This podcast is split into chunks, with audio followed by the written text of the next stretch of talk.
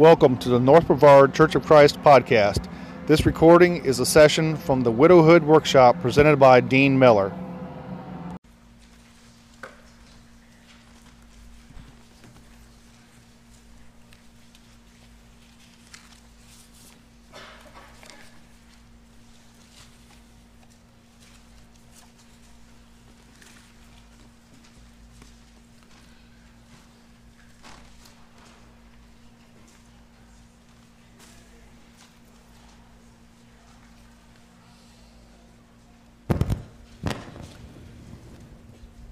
It was Thanksgiving weekend, the late 1980s.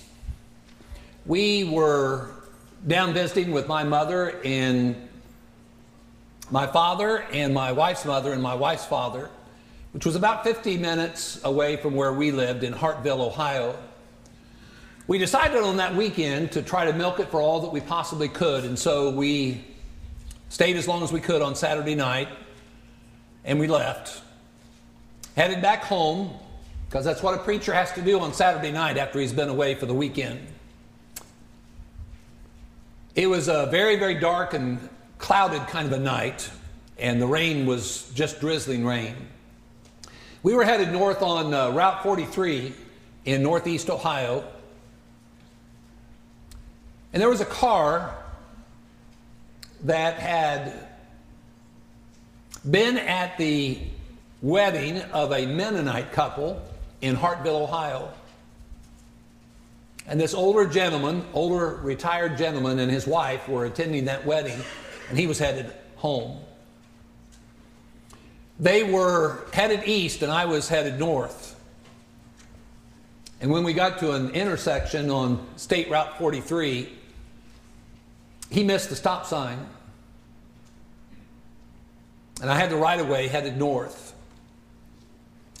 We were in a 1989 Pontiac Bonneville, four door sedan, and Mr. and Mrs. Burford were in a 1970 something powder blue Ford Pinto. To this day, I can still see that car.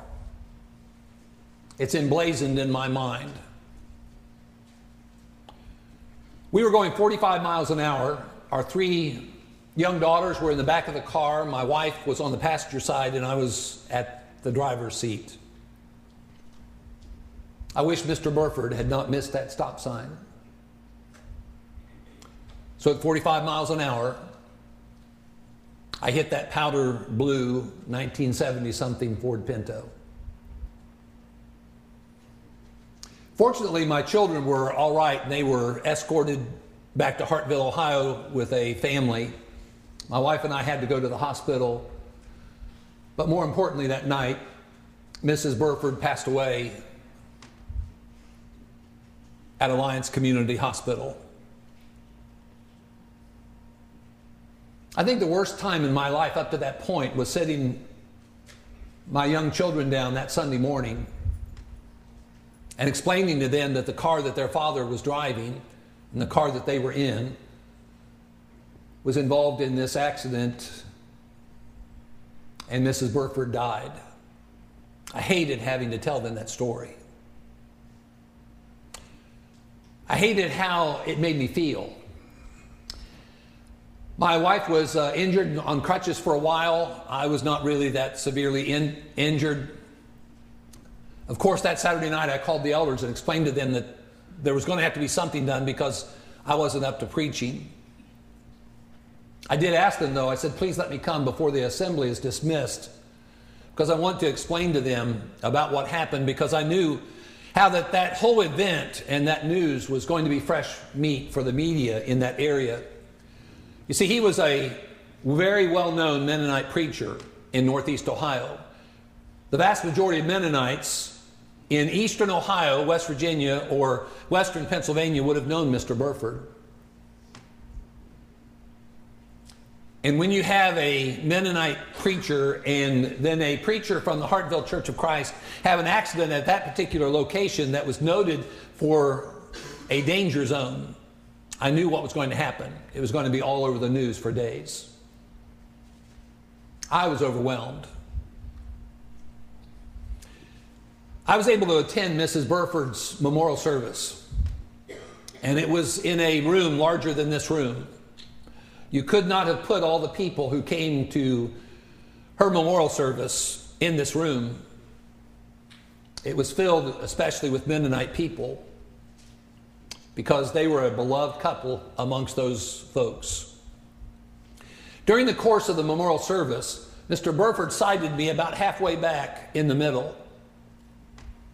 And he asked me to stand. He identified me, and then he said, I want you to know how thankful I am for your help in getting my wife to heaven. And I was overwhelmed.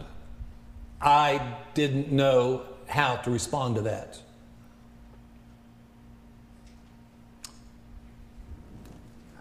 I went to the court.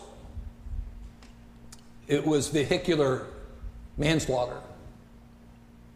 His wife. And that was his charge.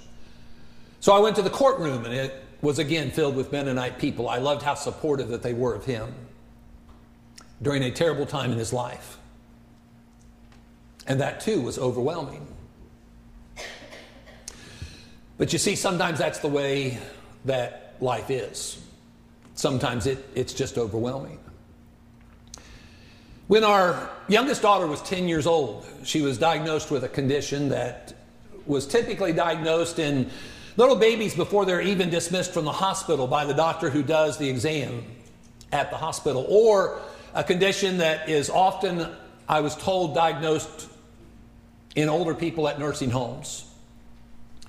She had a, a constriction or a restriction in a cerebral aqueduct. I'd never heard of such a thing, but she had one. And what had happened was there was a collection of brain fluid there that was pushing her brain up against her skull. And she was, for a great long time, asymptomatic. She had no symptoms of there being a neurological issue. But her brain was being pressed up against the skull. And between the brain and the skull, there's fluid there. But her brain was being pushed up against that skull. There was only one pediatric neurosurgeon. I didn't even know there were pediatric neurosurgeons.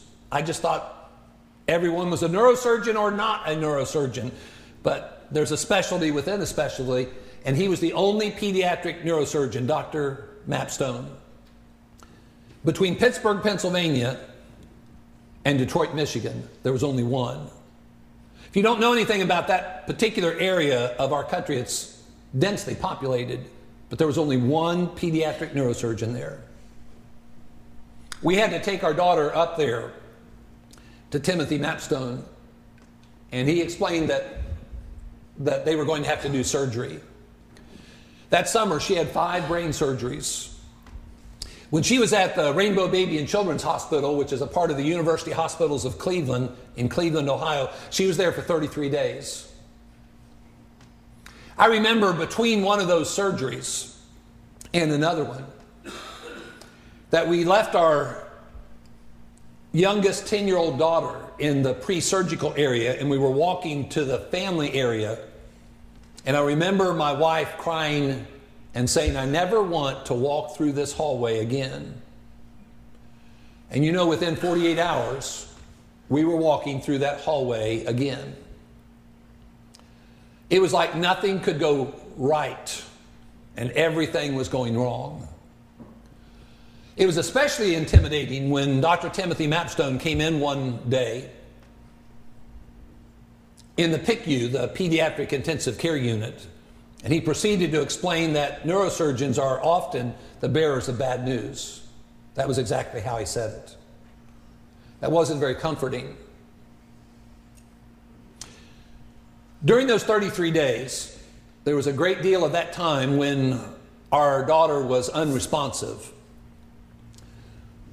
totally non responsive. My wife was there at her side every single day every hour of every day.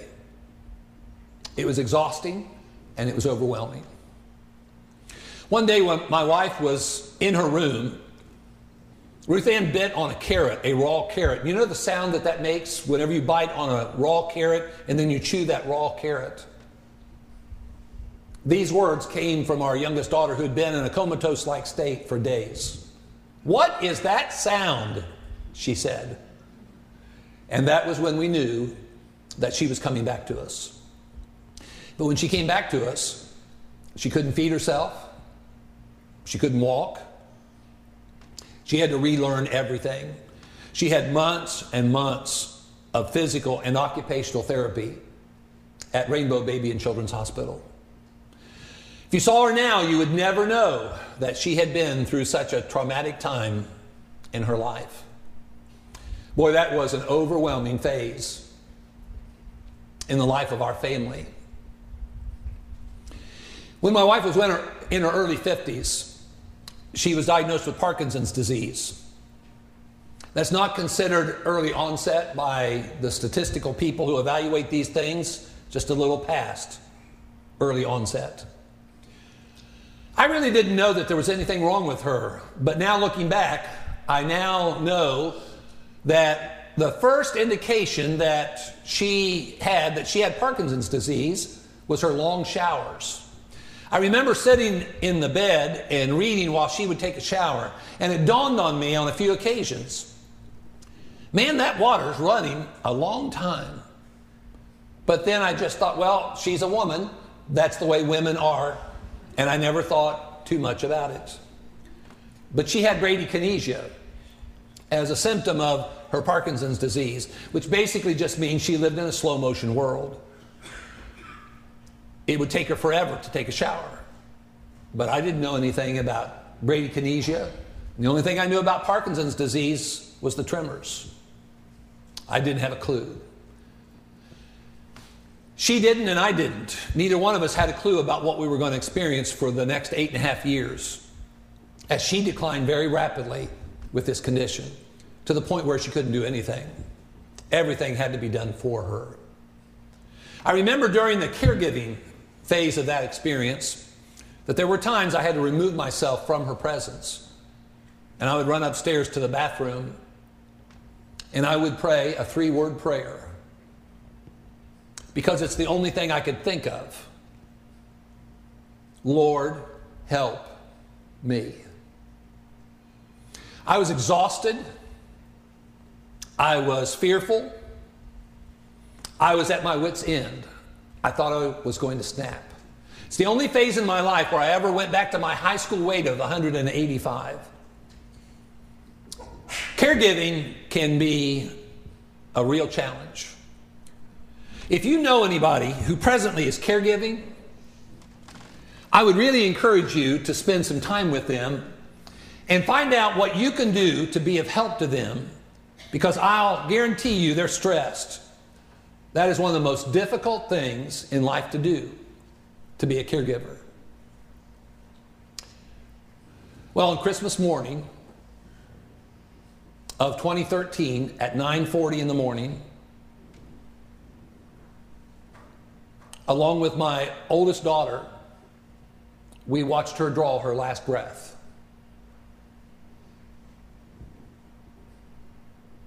Boy, life can be hard sometimes. Life can be really, really hard. Life can bite, and sometimes it takes a chunk out of your heart, and it's such a painful thing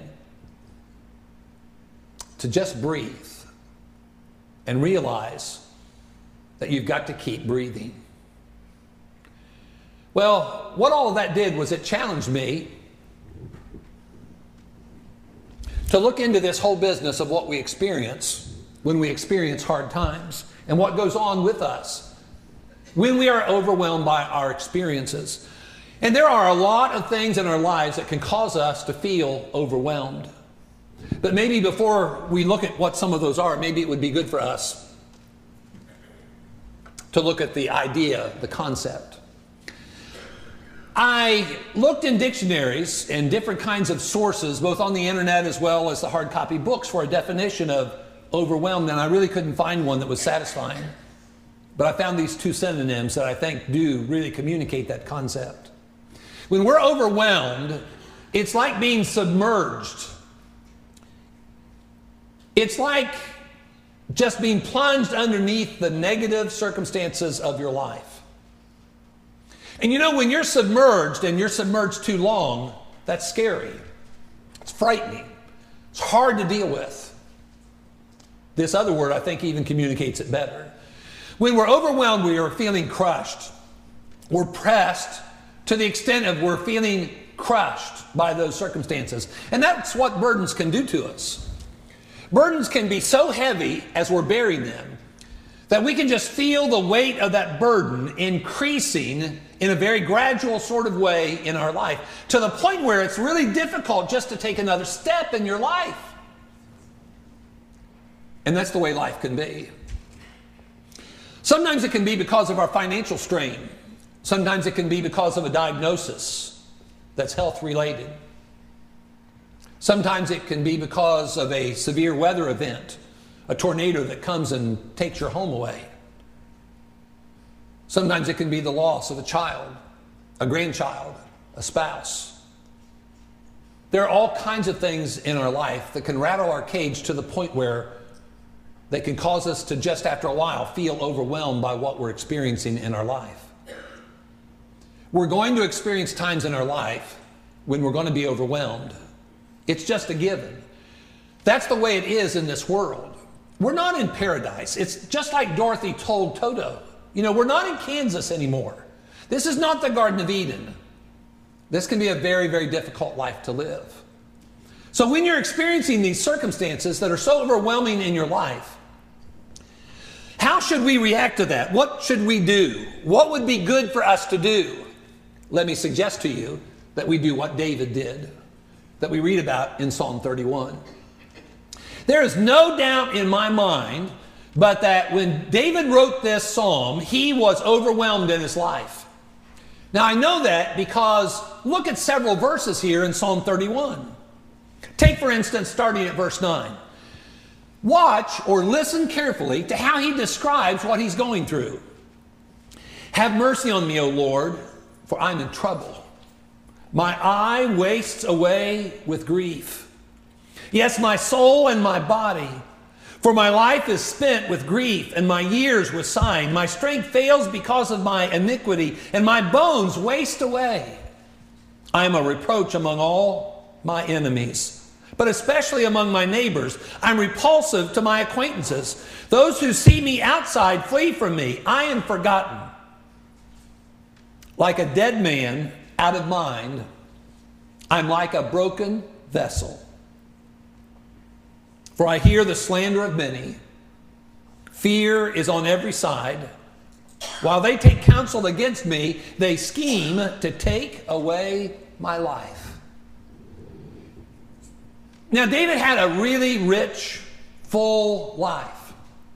You know, a shepherd boy tending to the sheep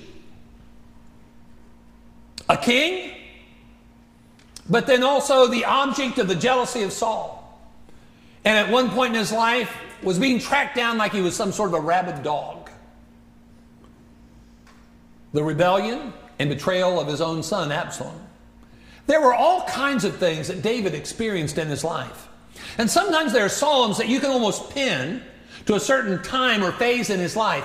I don't know exactly what was going on in David's life at this point, but one thing I know this old boy was really struggling in his life.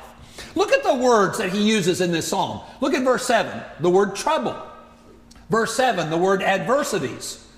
At verse 9, again the word trouble. In verse 11, the word reproach. In verse 13, the word slander. At the end of verse 13, he says, they're scheming against me.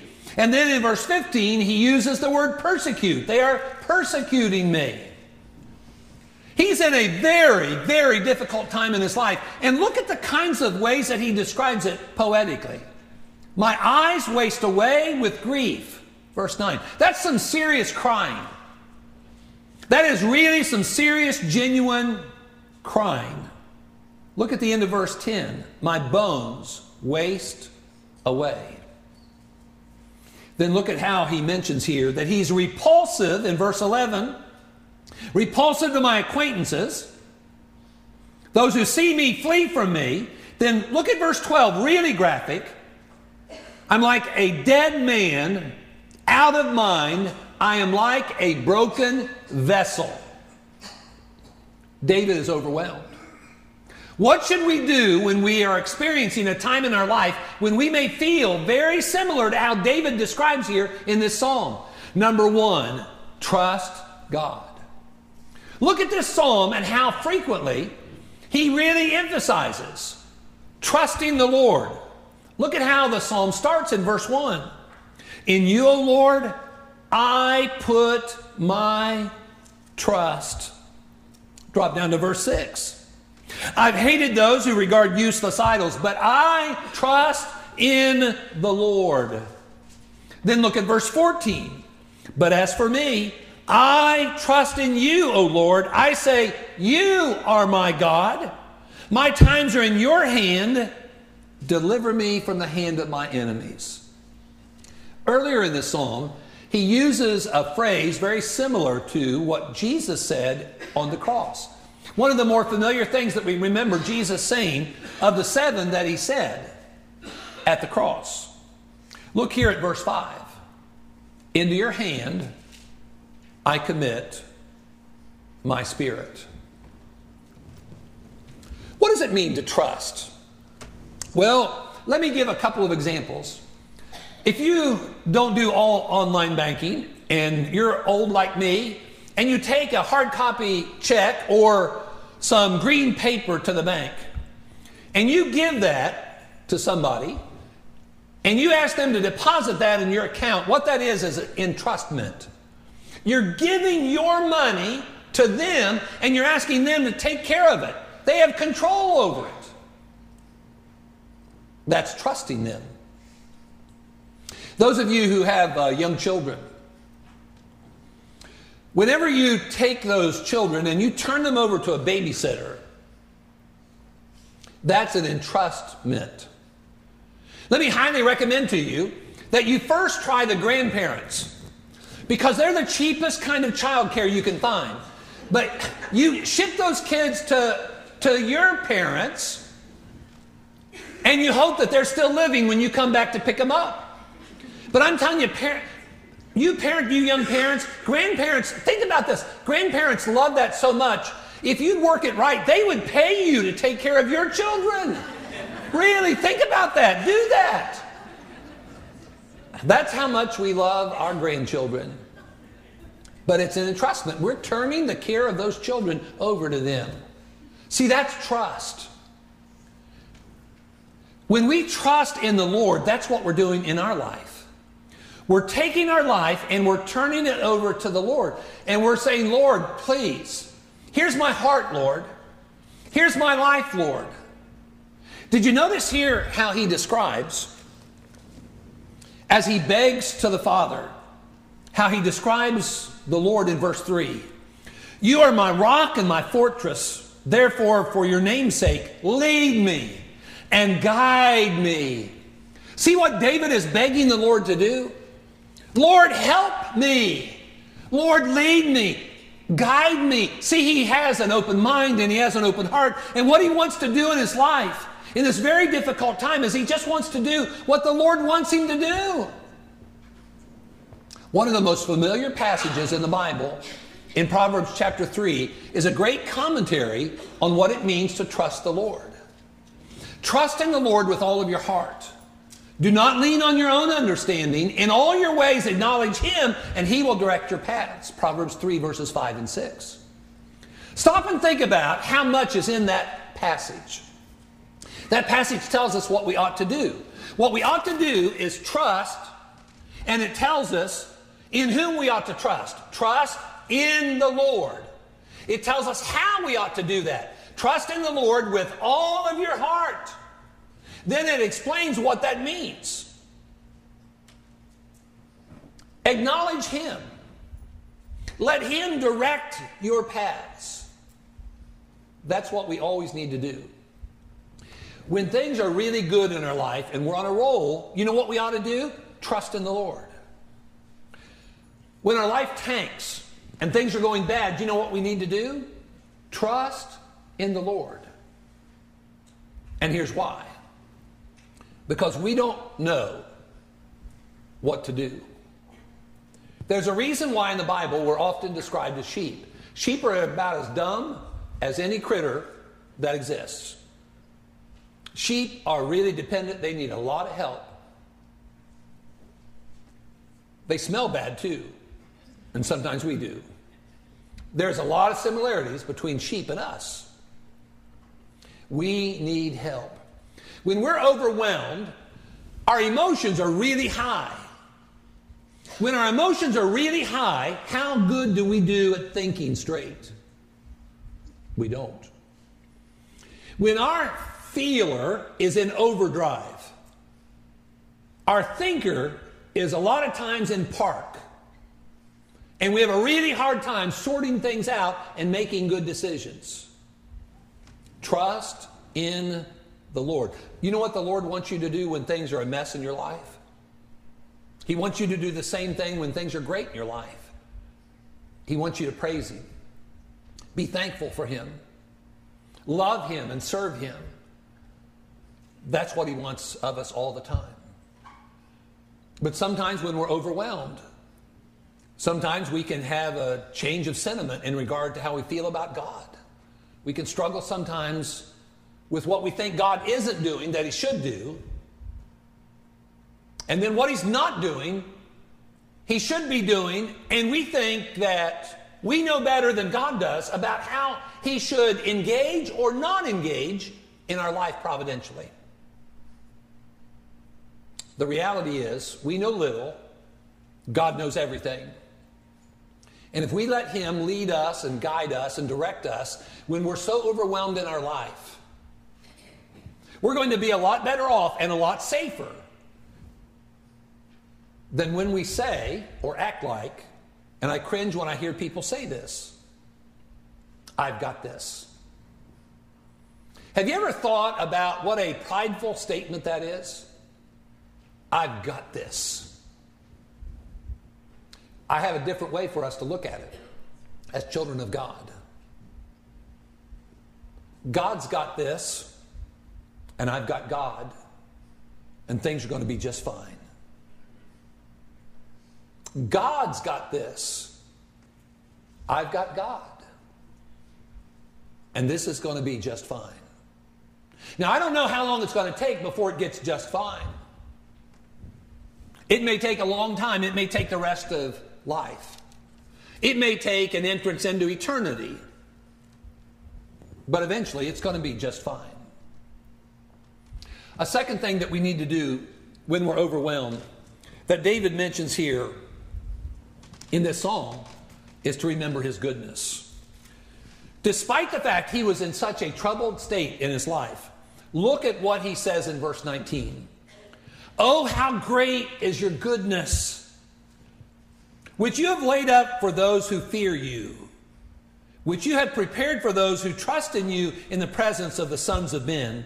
You shall hide them in the secret place of your presence and from the plots of men. You shall keep them secretly in a pavilion from the strife of tongues. Blessed be the Lord, for he has shown me his marvelous kindness in a strong city. One of the things that's an interesting study is when you look at a characteristic that is used to identify God. Often in Scripture, there is something that pumps that characteristic up. There's an accompanying word that pumps that characteristic up. Did you look at the word goodness in verse 19? How great is your goodness.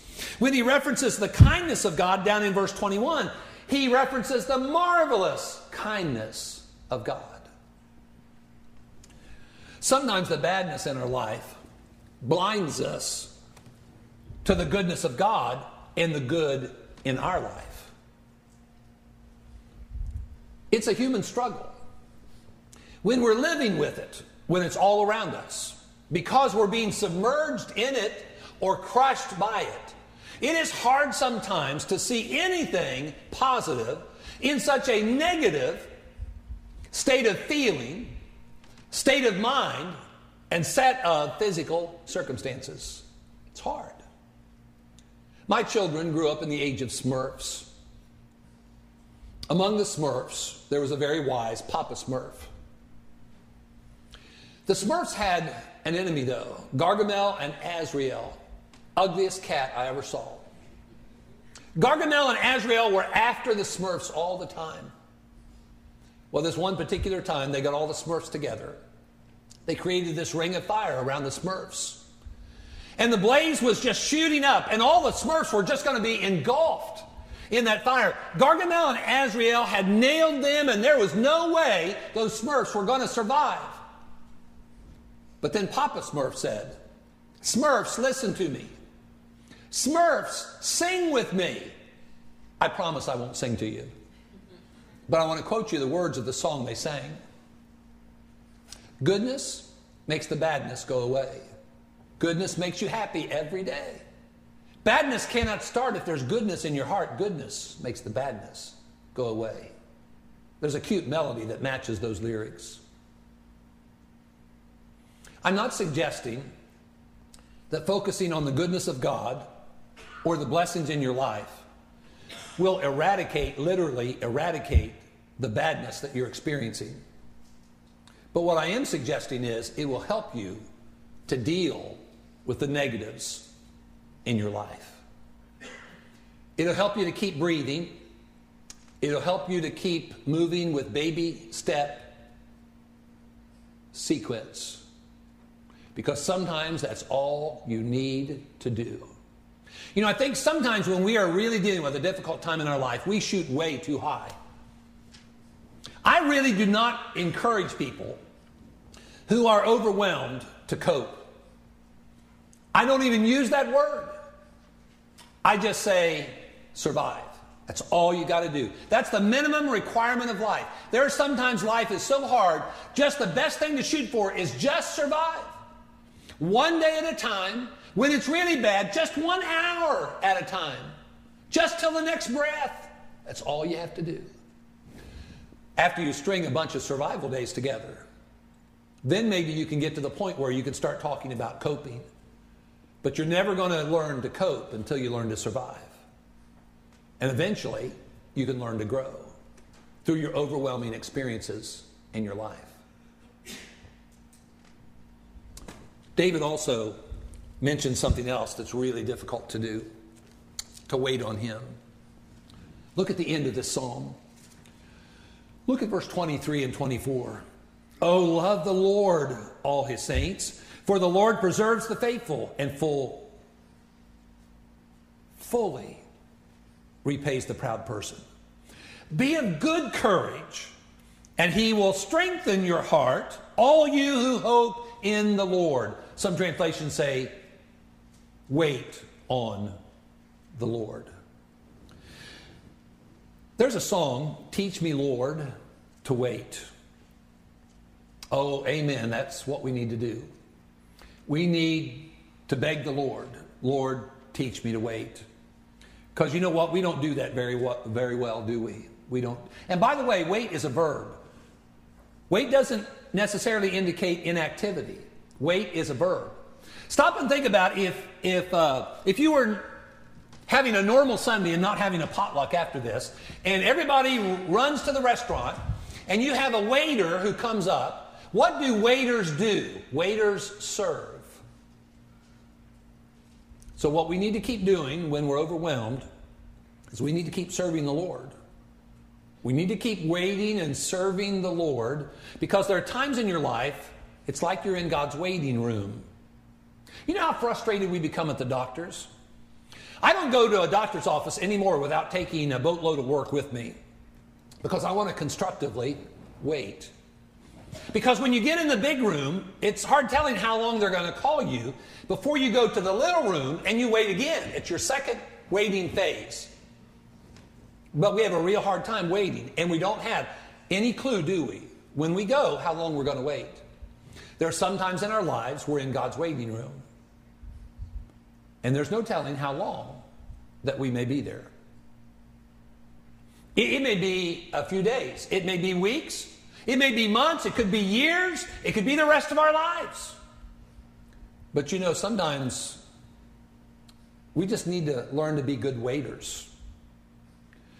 People who wait or hope in the Lord are trusting in the Lord because what they're doing is they're looking at the future less fearfully because they know somebody is watching over them. And we have given our heart and our life over to Him, the one in whom we totally trust, and we find an ability to be at peace despite the storm, even though we don't have a clue when the storm is going to end. Sister Rosemary McKnight wrote a book called Those Who Wait on the Lord. Rosemary and I went to school together at Freed-Hardeman University. We were freshmen the same year. A wonderful lady. She does some great writing and speaks at many ladies' days. One of the things that she mentions in her book is how that if you have a cocoon, you don't want to open the cocoon before it's time, do you? That would not be good. If you have eggs in an incubator, you don't want to crack them before their time, do you? That wouldn't be good. So there are times we're going to be in God's waiting room. And we may really struggle with that. But we need to keep trusting in the Lord in regard to our future. That's called waiting on Him or hoping in Him. I call it the Hobby Lobby verse in the Bible.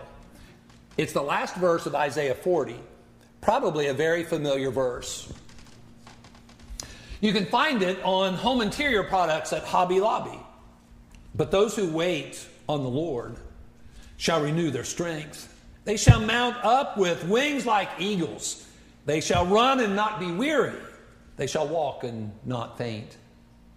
It's good for us to look at the context of that verse. That's the end of a chapter I'd like to go up to verse 28. Look at what precedes that verse. Have you not known? Have you not heard? The everlasting God, the Lord, the creator of the ends of the earth, neither faints nor is weary. His understanding is unsearchable. He gives power to the weak. To those who have no might, he increases strength. Even youths now, see, this is the human condition. You know, even when the spirit is willing, the flesh is weak. He says, he admits here in verse 29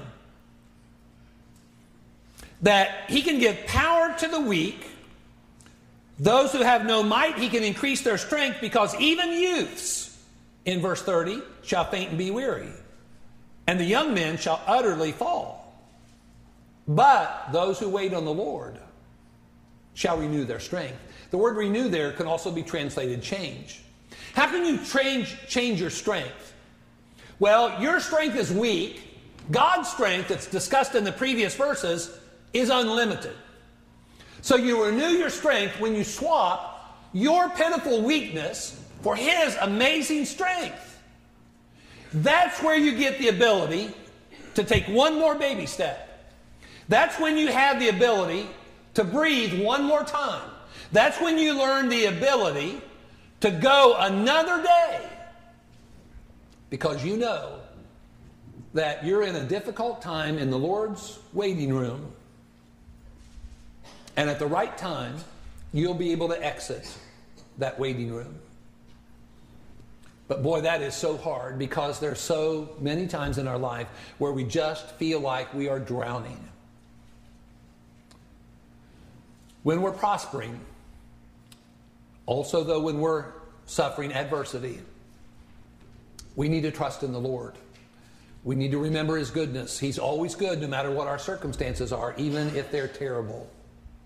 And we need to constantly being committed to waiting, hoping in the Lord. At my wife's funeral, there was a song that was sung. I have asked my children, years ago, I asked them to sing this song at my funeral. But after I heard a few churches try to sing it, I changed it and asked them to have somebody just read the words, the lyrics of the song. But I knew this fellow in the community who was a, a great music person. And though he had never sung this song before, I asked him if he'd learn this song and sing it solo at my wife's memorial service.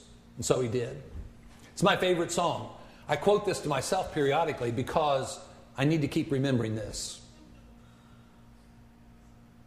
Often I'm hindered on my way, burden so heavy I almost fall. Then I hear Jesus sweetly say, Heaven will surely be worth it all.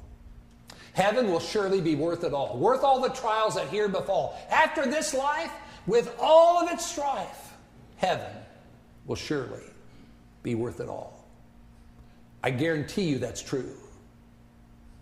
But in our darkest times, we need to keep reminding ourselves of that. We're heaven bound. Brothers and sisters, we are heaven bound. That makes this life bearable. Because we have a Father in heaven who loves us, who knows what's going on, and is willing to provide for our needs. It's a fantastic thing to be a Christian.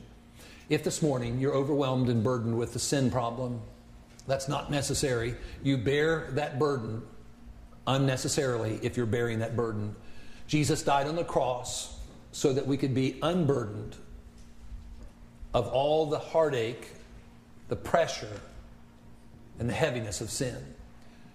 This morning, if you need to come and confess your faith in Jesus, if you've truly developed a penitent heart about your past life of sin and you'd like to be baptized into Christ, we invite you to come. We'd be more than happy to help you this morning. You come while we stand and while we sing. Bring Christ your brother.